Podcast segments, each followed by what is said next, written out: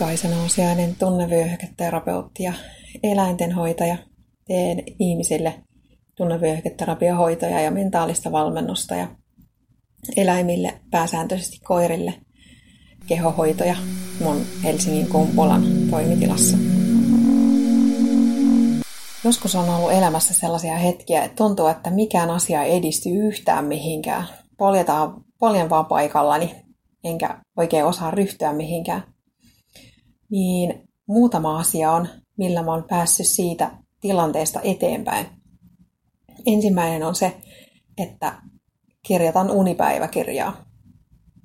Ja joo, jokainen ihminen näkee unia, ja niitä voi harjoitella muistamaan. Aluksi niin, että kun heräät, keskityt miettimään, että näinkö mä jotain unta, mitä siinä unessa oli. Ja kaikki, mitä muistat, kannattaa kirjoittaa ylös. Lopulta, kun tätä harrastaa jonkun aikaa, niin se unien muistaminen muuttuu yksityiskohtaisemmaksi. Ja niitä alkaa olla helpompi muistaa.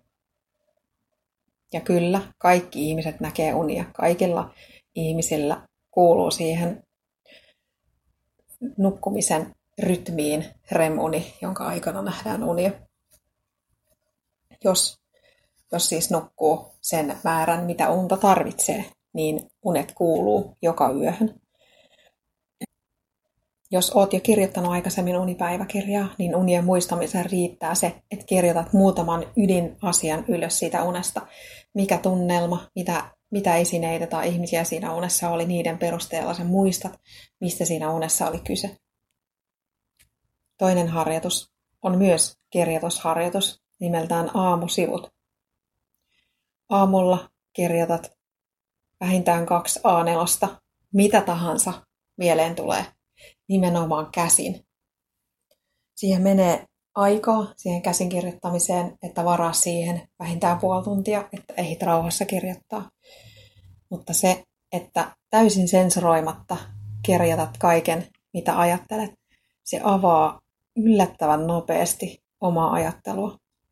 Ja se on täysin ok, jos heti ei saa kiinni siitä, että mitä mä oikein ajattelen.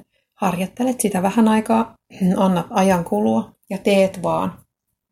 Ja ei tarvi myöskään joka päivä. Joka toinen päiväkin riittää, ainakin alkuun. ei kannata vaatia siis itseltään liikaa, vaan tehdä se, mikä tuntuu hyvältä. Kolmas vinkki elämän jumitilanteista eteenpäin pääsemiseen on heti herättyä tehdä jotain liikunnallista. Mun tapauksessa se on tiettyjä joogaliikkeitä ja tiettyjä kehoa avaavia liikkeitä. Jokaisella ne on vähän erilaisia ja pitää löytää ne itselleen sopivat jutut. Ja siinä toki auttaa, jos kysyy ammattilaisen mielipidettä, kertoo, että mikä on itsellä ongelma ja kuuntelee, mitä sillä toisella on sanottavaa ja ottaa vastaan ohjeet ja sitten alkaa tehdä niitä liikkeitä, mitä on ohjeistettu. Ja siihen aamuliikuntaan ei välttämättä mene kuin viisi minuuttia, jos sitäkään. Se kuitenkin laittaa veren kiertämään tai vaikuttaa niveliin ja kalvoihin ja sitä kautta parantaa verenkiertoa ja aineenvaihduntaa. Ja kun ne paranee, niin luonnollisesti sitten aivojenkin toiminta paranee, koska aivoissakin tapahtuu aineenvaihduntaa. Kertauksena vielä siis elämän jumitilanteessa suosittelen unipäiväkirjaa tai aamusivuja tai liikuntaharjoituksia aamulla. Niiden kolmen avulla mä yleensä pääsen niistä jumeistani yli. Kiitos kun kuuntelit.